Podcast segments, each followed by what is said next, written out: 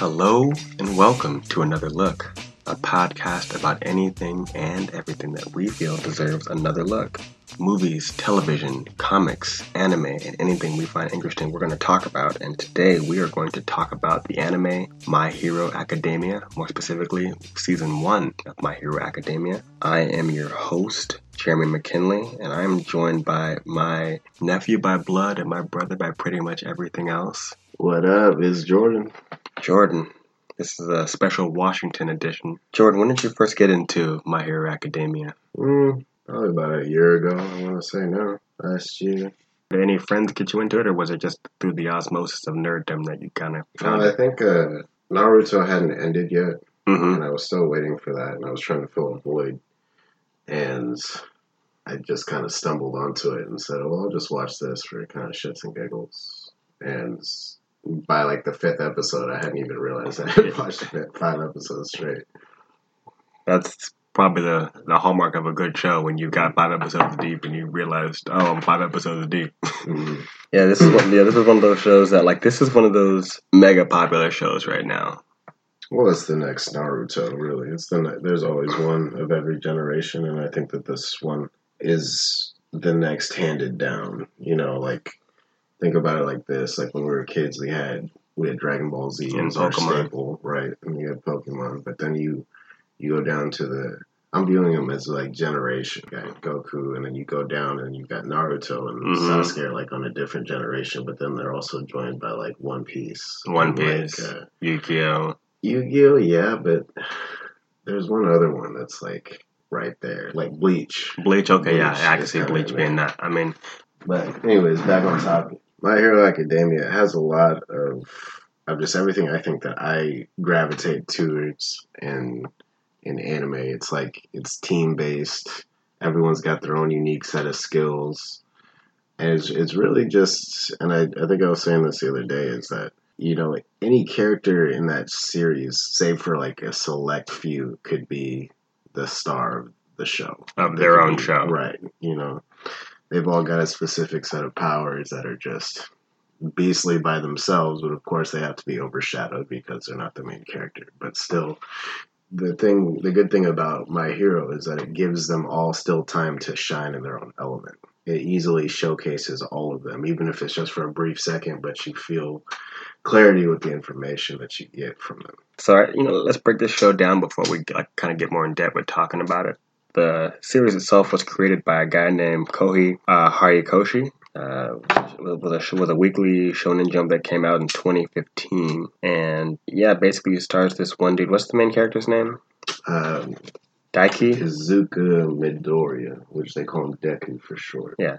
And this kid basically is a super nerd of superheroes. Basically his world is, at some point, one person got superpowers, and then just everyone got superpowers. And they call the superpowers quirks, right? Mm-hmm. It was basically like, you know, they're the mutants. But it's different, though, because they're not the minority.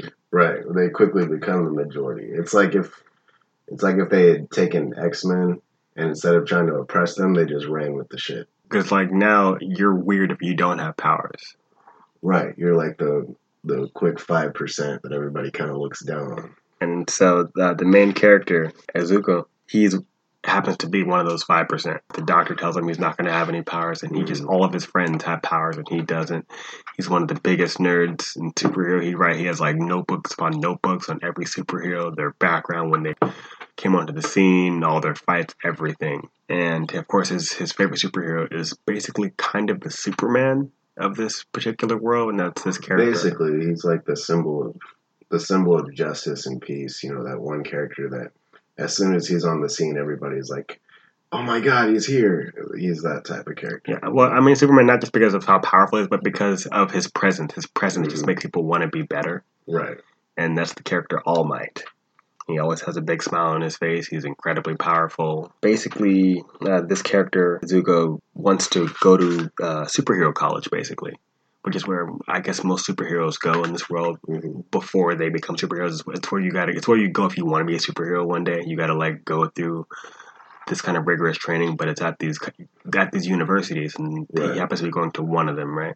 They're basically like high schools, but in order to even become a superhero in a world full of superpowers, you need to have it, they have strict guidelines. You need to have it officially licensed. You need to have it go through all these steps and programs and processes and trainings. And it's like, if you don't do that, you're rogue, which means basically you become a villain because no one's going to accept you and no one's going to want your help. Because not only, they give the impression that not only will the people look down on you for not having these licenses, but you'll also be federally and lawfully attacked. Yeah, as well by the police because you're breaking you're breaking the rules. I mean, in the school they train you to be mindful of the little things. You know, I mean, it's always great to go out there and fight the bad guy, but it's like you need to watch out for collateral damage. You need to make sure, you know, or there's a villain that they fight in the first episode, and there's like some giant girl that comes in and drop kicks him, and her whole thing is like, and her whole thing is that she can't fight anyone that's like on like less than a 2-lane street, so she has the space to move around. Do you remember that? Yeah. They'll have rules, and if one of their quirks doesn't match the situation, and they quickly become like, okay, well, now you just need to focus on crowd control until a hero that actually has a quirk that can work. And they actually say that in one of the first episodes, and I thought it was really funny. It's funny, but it's true, though, right? And he's just like, so the best we can do is keep people alive right now. Because it's just like, hey, if that guy's made out of fire and my power is wood, I can't really do much help here. You know, there's nothing that I'm doing here. So all I can do is just keep people from getting hurt by this guy. And so basically our main character ends up meeting up with his idol, All Might. And through circumstances we're not going to disclose in this section of the podcast, being that this is the spoiler-free section, he somehow gets powers. And he is now allowed to go to this college where he can learn how to be a superhero.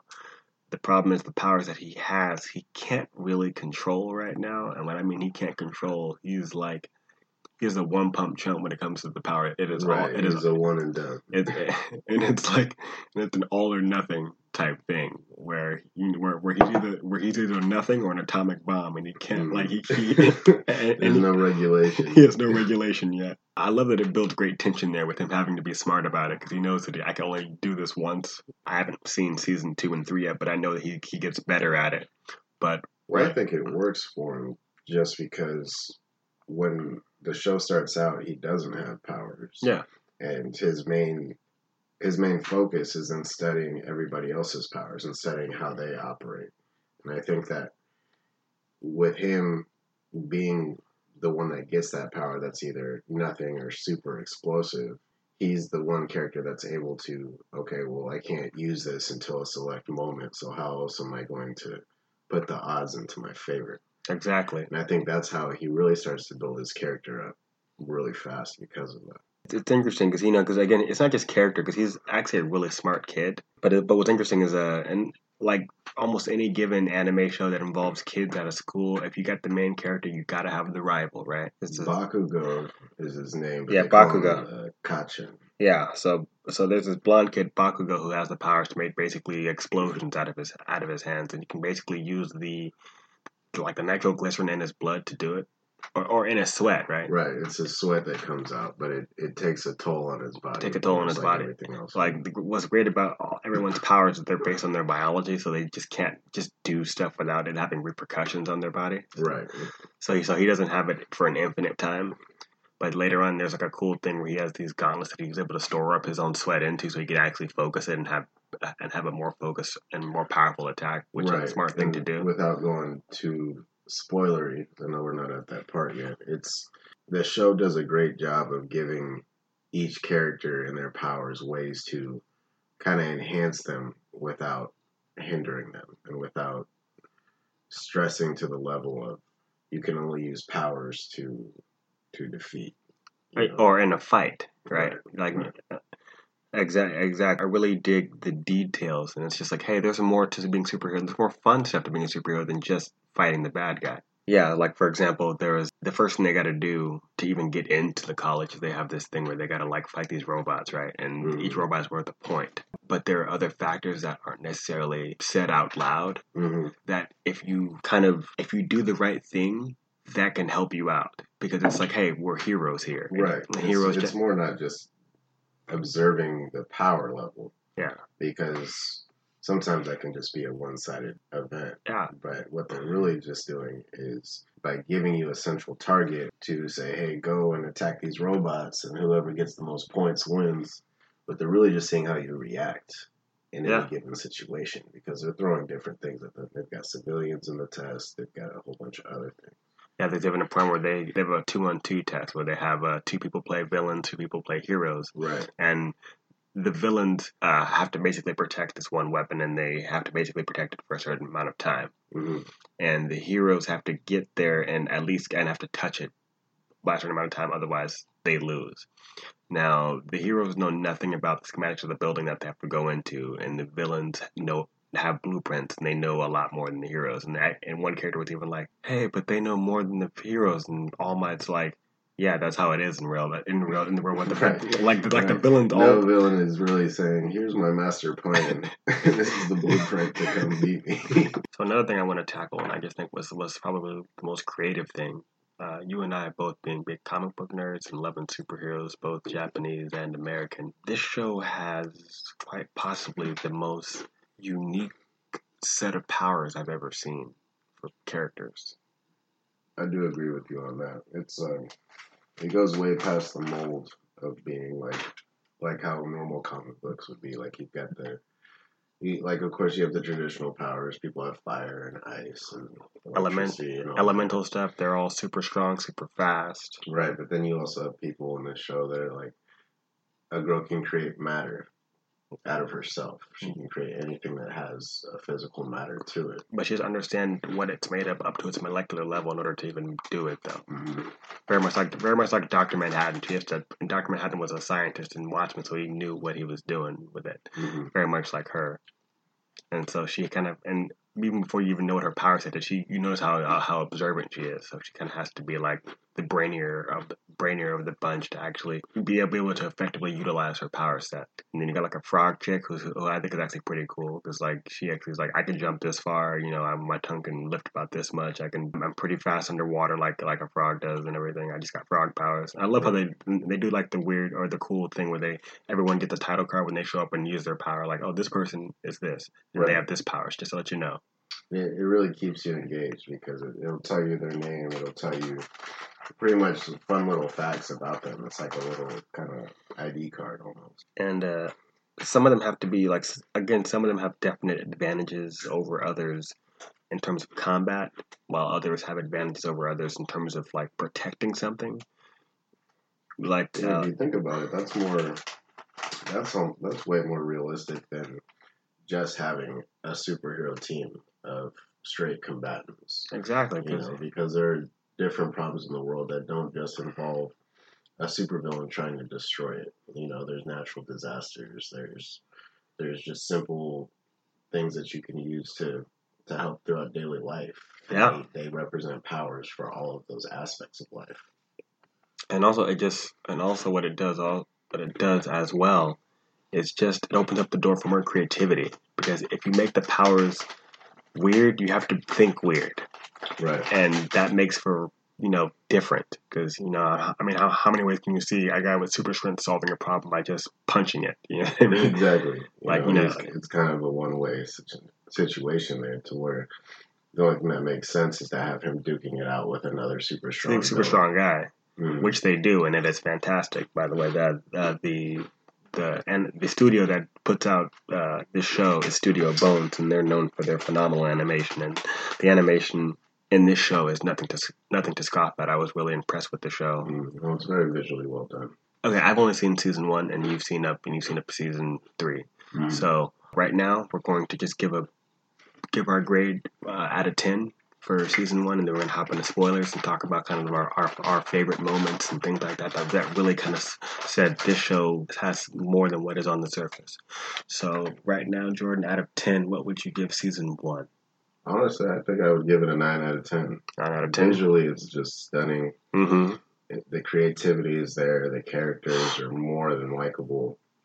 You almost feel a sense of, jointness. I don't know if that's the right word to use for that, but you feel involved with these characters to the point where you need to know. You feel bonded to them. They feel like they're family almost to a point. I would say the only thing that makes me not give it a full 10 is, for me, just personally, it's super emotionally dramatic in some instances. The main character, he cries a lot. It's exactly that. To put it bluntly, he's just a little crybaby throughout most of it.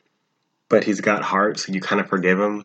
Like any given anime, he'll stop and then give you an essay of his entire thought process before he does something. Like there's a point where some character is probably gonna die, and he doesn't have any powers yet, right. And he sits there and just starts bawling. He starts bawling as well as just pummeling himself with guilt for a good 2 minutes before he does something, and when he does it, it's great. But after a while, you're like, "Is this gonna happen every time something happens? That you're gonna just have a monologue in your head, and I gotta sit here and listen to this for 5 minutes?"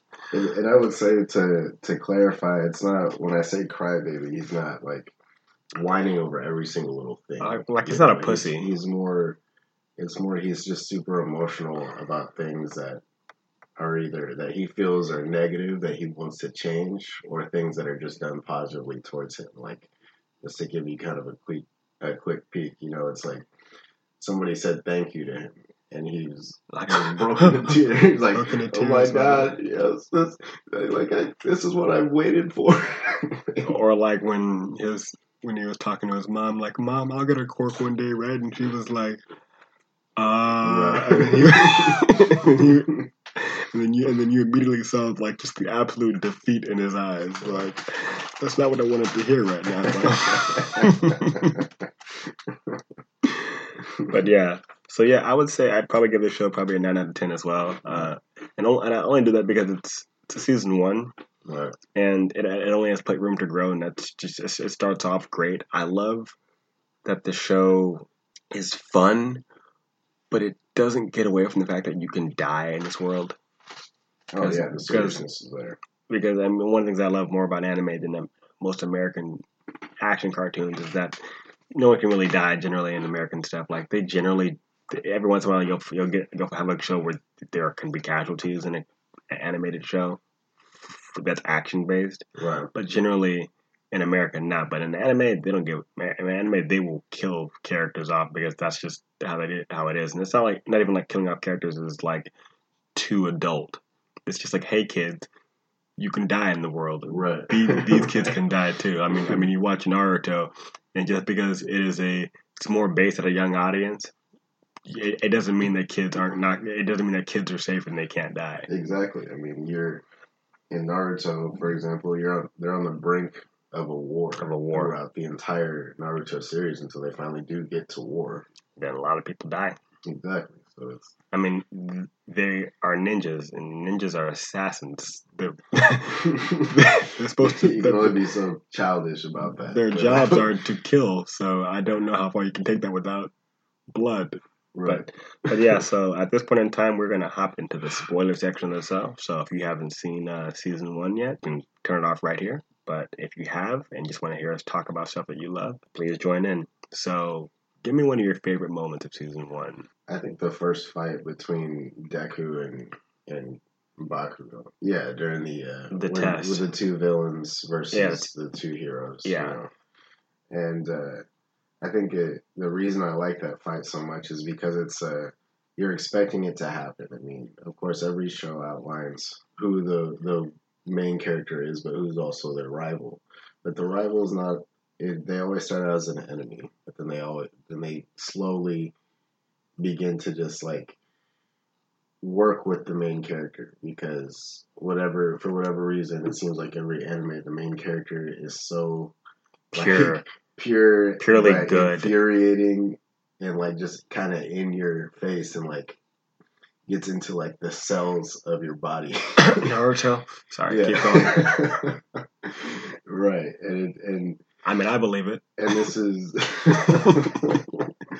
it is borderline Naruto. I mean, I know I reference Naruto a lot, but that's what got me into anime more so than I would say Dragon Ball Z, because Dragon Ball Z I watched it with the mindset of of it just being, oh, it's super cool. I just want to see Super Saiyans. I want to see these dope fights. I mean, the show just about fighting, basically. Right. And I'm actually really glad that I didn't start watching Naruto when you started watching it. I'm glad that I started it pretty much when the show was almost finished and I could marathon it through, but I was also older. Yeah, so you could... Well, also, so you're in a different mindset, so you wanted more... Right. And so it's like your taste... It as an 8-year-old, I watched it while I was 22. And your taste was more refined at that point. And, you know, different key points hit you as an adult more than they would as a kid. Yeah. And... But the thing, going back to this Bakugo and Deku fight, Bakugo is this character that Deku has followed around his entire life. They've lived next door to each other. Deku considers him like his closest friend, but Bakugo pretty much thinks that he's the gum under his shoe. Mm-hmm. You know, he doesn't have powers. Bakugo wants to be this ultimate superhero, and he's super strong. He's got a super strong quirk that, you know, he is probably going to be one of the top most superheroes as they develop this thing. And it's not just his quirk; he's a natural, right? Like he's smart. Mm-hmm. He's Sasuke basically, but just really angry. Exactly.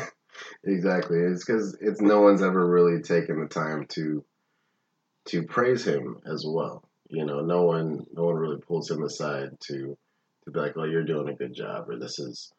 You're the best that we've seen, and that's what he wants. He just wants to have that, but he doesn't get that. But no one else disputes the power and the drive that he has. Yeah, so. And you can definitely tell the insecurity because he just has to constantly because for the longest time I guess it wasn't up until a certain point that I didn't like him. Because he just felt like he was one note. He was just angry, right. But and angry to the point of almost hilarity. Because there's a point where the main character is his name Deku, mm-hmm. where Deku attempts to save him from like this slime monster, right? And then you know All Might comes in, and basically trying to save him from the slime monster, he inspires All Might to to step up. Mm-hmm. All Might saves the day, and then. Deku on his way home. Deku walks, he walks home. And for some reason, the other kid, what's the kid's name again? The blonde kid? Bakugo chases him all the way home just to tell him, you didn't save me. I didn't need you. You're a piece of garbage. And there's two ways to look at that, it's because Bakugo he's that person. He's just like, being saved by somebody, or the catalyst of him being saved, is someone he considers inferior because he doesn't have... Oh, no, I get it. Like, at that point, you realize he was humiliated. Right. He doesn't want to say that. And that ties into their dynamic as well, is that Deku just has to breathe, and Ka-chan will scream at him. You'd be like, Deku! And you're like, what are you doing? You're eating. And I hate you for it. Yeah. But why are you doing this? How dare you have hope in anything in life? Your hope pisses me off. No joke, though, because remember when he's like, I'm going to join that school, and what's-his-name got mad? He's like, how dare you try to join this school? Only I can do this. Right. No one else can succeed but me. And the funny thing is that out of their junior school, they were the only two. And the fact that Deku was selected alongside Bakugo, Bakugo's like, what the hell is this? I mean, that already pissed him off because he hated him to begin with. Right. But I think he also hated his happiness, right? It's like, because I feel like, you don't spend that much time hating somebody that's done nothing to you, that's only ever loved you, right. unless they have something you want that you just don't have. Right. And the thing is that I don't even think that Bakugo realizes what it is at first. He just has this feeling like, you're just bright, and I'm not. It's like ties into spoilers for anybody who hasn't seen Naruto, there's a scene where when Sasuke leaves, and then later on down the road, he turns into a villain and is trying to kill all his former teammates. And there's a side chick that he has that's in his newly formed team of little villains. They're not really villains. They're kind of like, what would you say? Like anti-heroes. Definitely anti-heroes. Right. You mean the chick that he buys for chakra? Right. And her name is Kari. and she can sense chakra and see it on a visual scale more than anybody else can. And she looks at Sasuke, and his is always cold, dark, and infuriating. But then the day she meets Naruto, the whole scene stops, and she goes, he's so much different. His chakra is bright and warm. It just makes you want to be around him. And he's such the opposite of Sasuke. It's like they're two sides of one person. Mm-hmm. And that really is what it kind of ties into Deku and Bakugo, is they're kind of the two sides of the same coin. But what I think is cooler about My Hero is how self-aware they are, that him being angry isn't cool. Right. Like the fact that like Deku is liked more in class. Mm-hmm. And like the other guy, even though he's, you know, more talent, more power, everyone makes fun of him for being angry all the time. Because it's like, yo, you only have one mode, that's angry. It is kind of hard to get off on the right foot with somebody when, one hand, you have Deku. When he gets introduced to the class, he's like, "Hey, everybody, how's it going? My name is Deku." Like, another guy walks in. I want to be the extreme, and then Kachin walks in and is like, "Don't talk to me. I hate you all." And why are you looking at me? You're breathing. But what's great though, also in this first season, is that I keep forgetting his name. The blonde. Let's say one more time for me. Bakugo. What I love is there's a point where okay, so after everyone goes through their 2-on-2 hero versus villain test, and they don't really show everyone else's in their entirety, but they give you kind of just little tidbits of how everyone else is doing their stuff. And there's this ice guy that puts Bakugo like on this like, oh snap, I'm not the biggest fish in this pond. Exactly. There's multiple characters that can step up and have the quirks and that could take him, right? And not only take him, but like these people beat the same challenge with far less effort than him. And it comes down to poise, really. You know, Bakugo's mad at everything, and it's just there's one mode that's just I'm gonna react and I'm gonna blow the hell out of whatever's in front of me.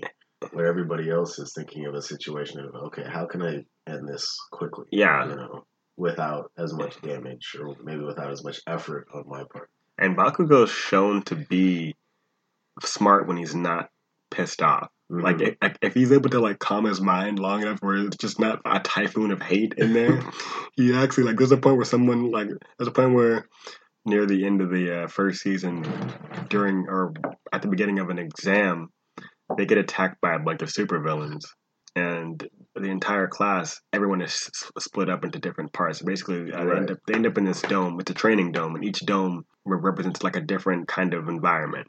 Like, you know, like city, mm-hmm. that's raining, someplace that's like water, someplace that's on fire. Basically, different like elemental environments that you have to work in. Right. And they're all split up into different environments.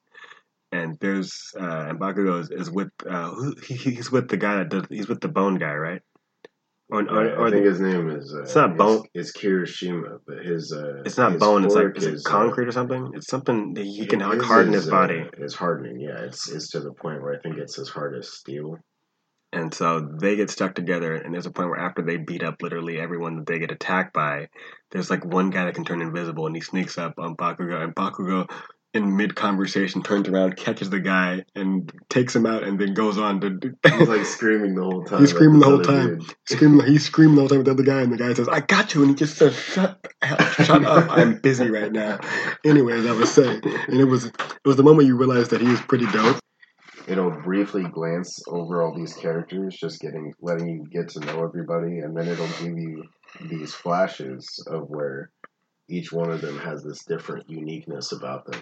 That really brings the whole squad together, because after the first 5 or 6 episodes, I would say, you know, the focus shifts off of just Deku and mm-hmm. Bakugo. It goes into the point where they get into the high school, which is U of A High School. And they get into this class, which I think they're class 1A. Yeah. And their teacher is a pro hero. Yeah, Eraserhead. And he's like, I've never liked a class.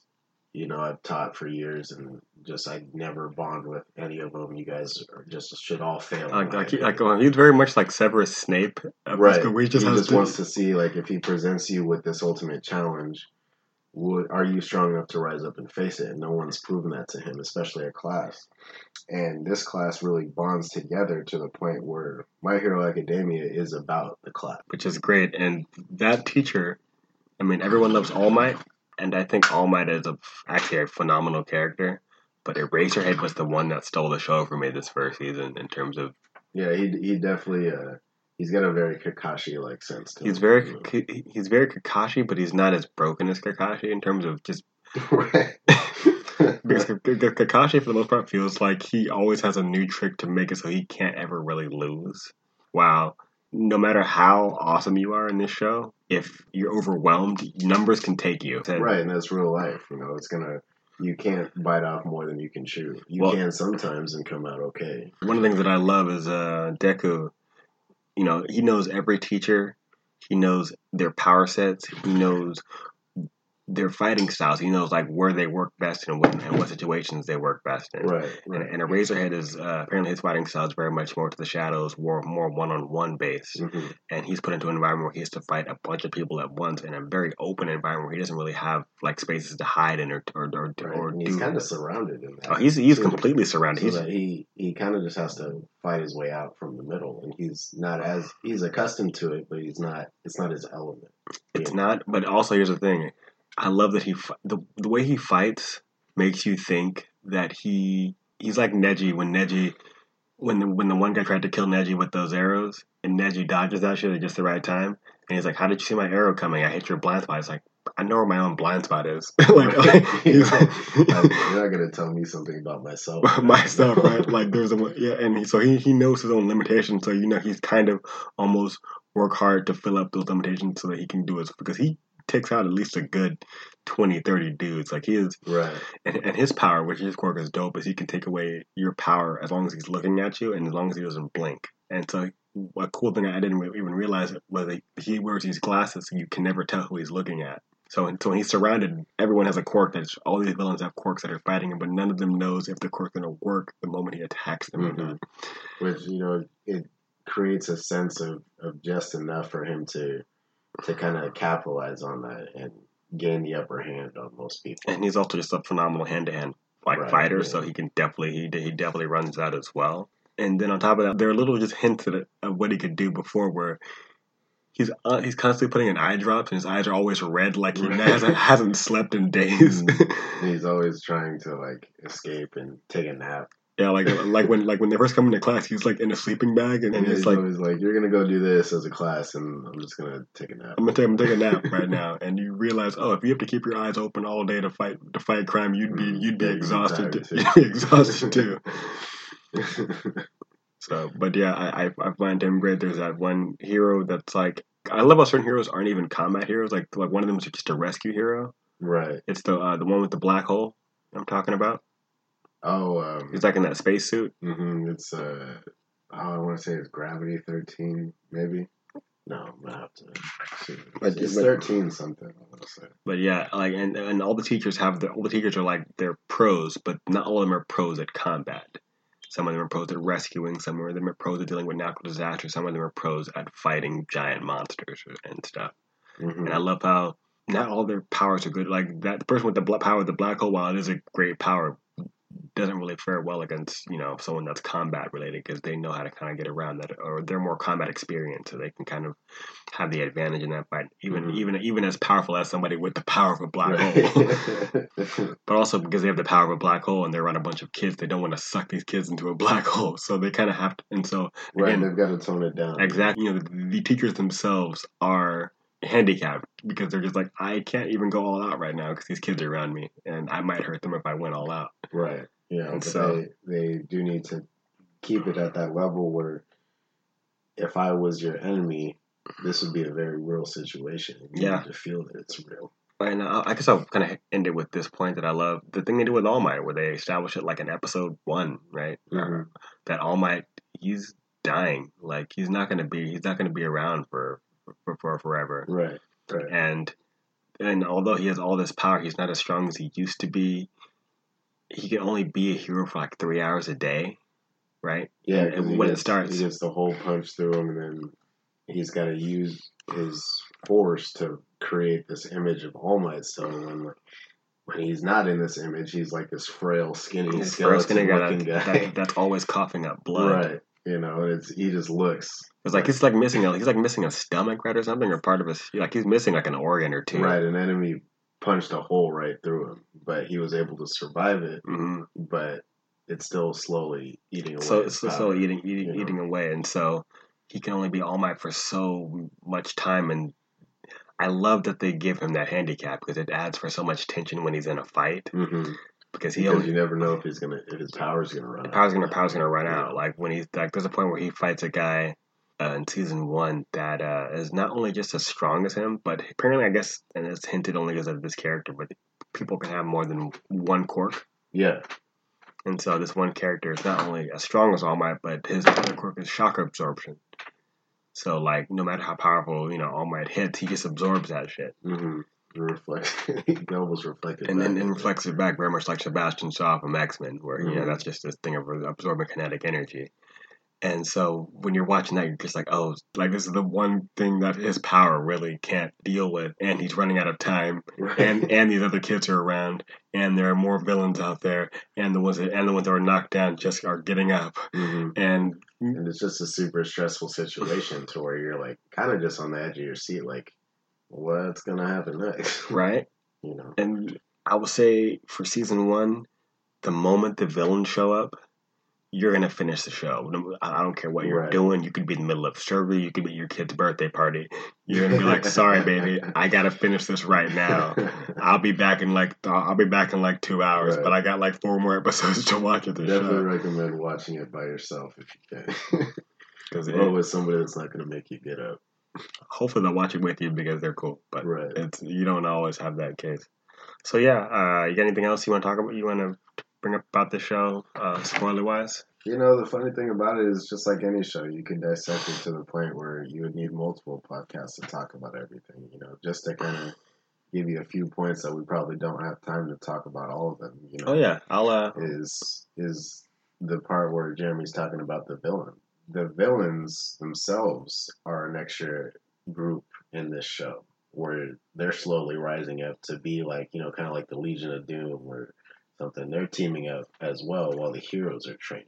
Mm-hmm. And that's a very big aspect that even goes on later in the show. There's also showing different variances of economic status, which I think is really cool. Depending on how big your hero status is. A lot of people throughout the world, they don't have their powers, but they're not heroes. They're just normal people, but there's like one of my favorite characters is Shoto Todoroki.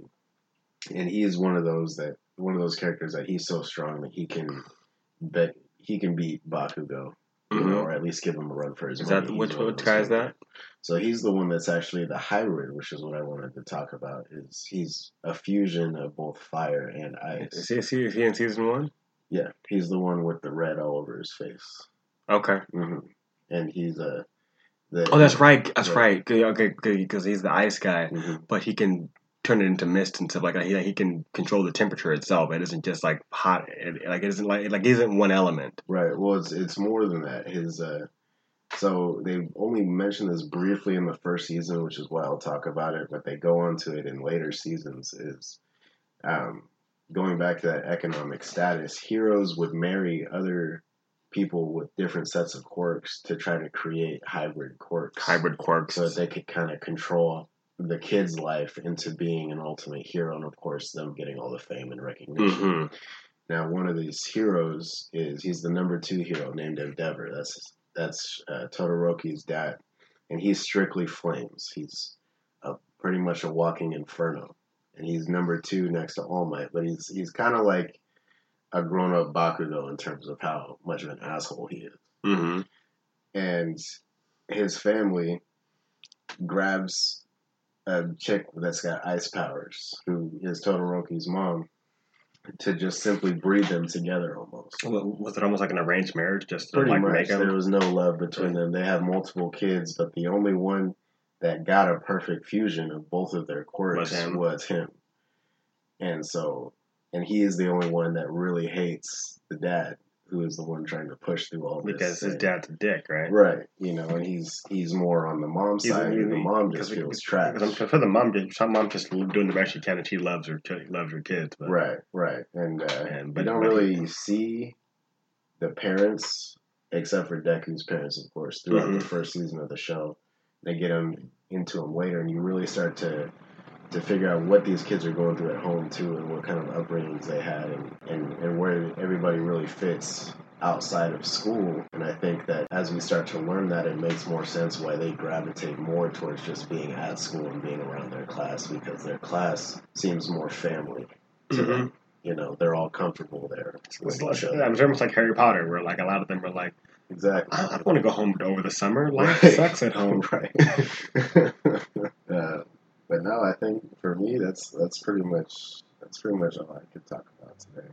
All right, cool. Well, thank you for joining us for Another Look. You can message us at anotherlookpodcast@gmail.com. You can tweet at us at anotherlook. That is with 3 O's. And you can message us on Facebook. I'm Jeremy McKinley. And I'm Jordan Torres. And thank you for joining us.